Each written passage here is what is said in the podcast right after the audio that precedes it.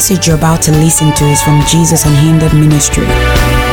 Please open your heart and receive from the Lord. In one of our short messages, we talked about forgiveness. Today, we are talking about prayer.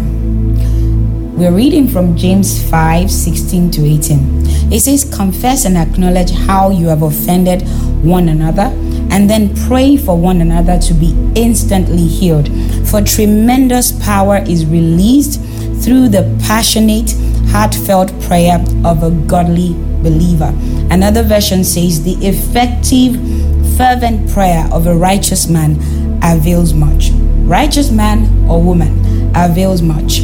So, like I said, forgiveness is important to your prayer life, but we are talking about prayer. I will read 17. He says, Elijah was a man with human frailties, just like all of us, but he prayed and received supernatural answers.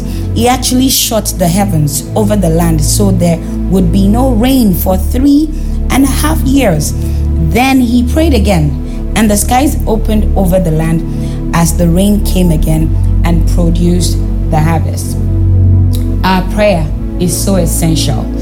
We can't overemphasize it. I'm sure we've heard it before. This is not the first time you're hearing this, but it is the truth.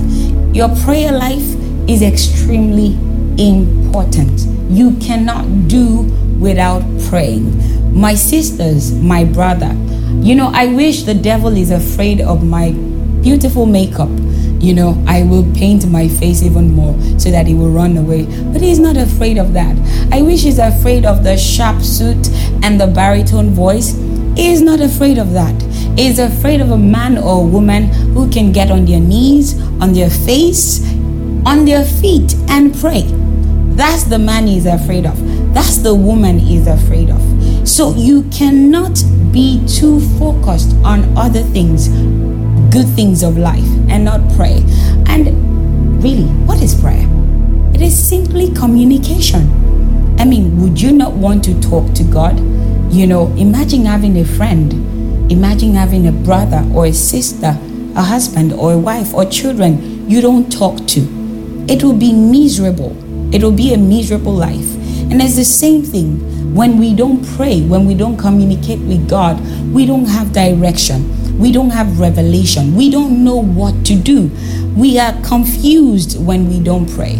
But when we pray, answers are released, revelations are given, insight are available so you know what to do. So you won't be running, you know, for so long without any result or working so hard without result. When you pray, you know what to do. You nail things on the head when you pray. So, sister, brother, take time out today and pray.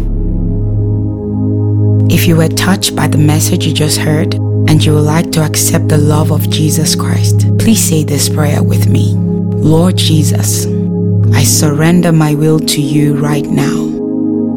I am tired of doing life by myself.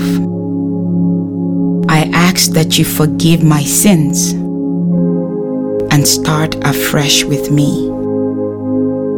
I believe you died, you rose again, and I believe in your second coming. From now on, I ask that you will be Lord over my life. Help me to follow your footsteps and live like you. I receive your free gift of salvation. In Jesus' name, amen. Congratulations and welcome into the family. If you said this prayer, we would love to hear from you. Please visit our website at www.jesusunhinderedministry.com and fill the love card. We look forward to receiving your message. God bless you. The message you just heard is from Jesus Unhindered Ministry. To connect with us, you can visit our website at www.jesusunhinderedministry.com. God bless you.